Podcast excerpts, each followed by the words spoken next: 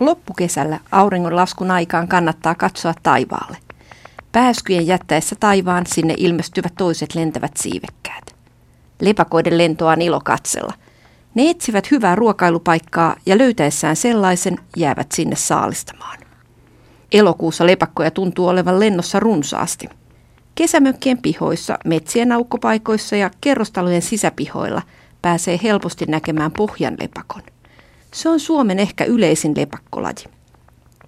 Pohjanlepakkoa tavataan aina Hangosta Utsjoelle saakka. Pohjoisimmassa Suomessa se on ainoa lepakkolajimme. Pohjanlepakko on aikamoinen sissi. Se pärjää niin kaupungissa kuin maalla. Helsingissä pohjanlepakot kiitävät katulampulta toiselle tavoitellen yöperhosia. Tyypillistä pohjanlepakoille on, että ne saalistavat avoimilla paikoilla. Siksi ne onkin niin helppo huomata. Lentäjänä pohjanlepakko on vahva, mutta ei kovin ketterä. Siksi esteetön lentotila on sille tärkeä. Pohjan lepakon kaikuluotausääntä ei voi kuulla paljainkorvin, mutta lepakko tutkalla, joka muuntaa yliäänet ihmiskorvin kuultavaksi, voi kuulla sen rytmikkään maiskutuksen.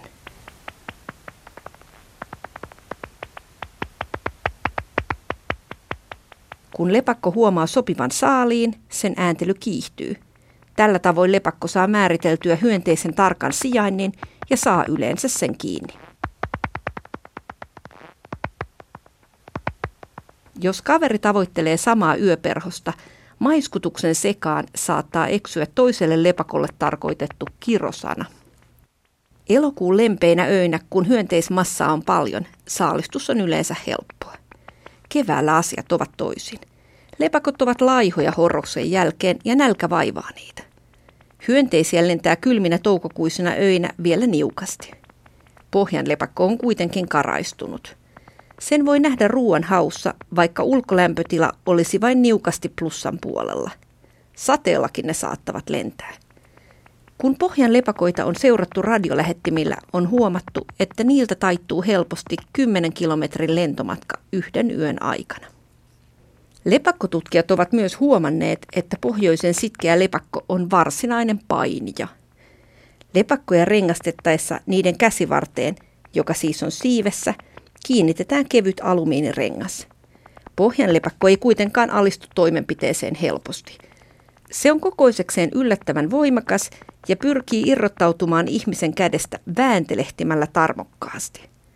Vihainen pohjanlepakko voi yrittää myös purra rengastajaa. Yleensä pohjanlepakot ovat kuitenkin leppoisia viuhahtelijoita. Hämmennystä saattaa herättää, jos ne asettuvat asumaan ihmisten kanssa samoihin rakennuksiin. Pohjanlepakot voivat mieltyä vanhoihin taloihin ja niiden ullakoihin. Erityisesti naaraiden lisääntymiskoloniat saattavat aiheuttaa hassua rapinaa päiväsaikaan. Suomen ehkä kuuluisin pohjanlepakkoyhdyskunta on elänyt vuosia varsinaissuomalaisen Kaarinan keskustassa olevassa vanhassa rintamamiestalossa. Sen vintillä tavataan aikuisia lepakkonaaraita ja niiden poikasia joka kesä. Paikka uskollisina pohjanlepakot palaavat vuodesta toiseen synnyttämään samaan taloon. Loppukesällä poikaset kuitenkin itsenäistyvät ja talo tyhjenee.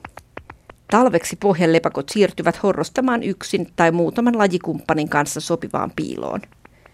Talvea varten lepakon on hyvä olla pulskassa kunnossa, sillä lepakot käyttävät siilien tapaan omaa rasvakudostaan pitääkseen ruumiin lämpönsä plussan puolella. Kun siis elokuun illassa näkee soikion muotoista rataa lentävän lepäkon, sille kannattaa toivottaa hyvää saalistusta.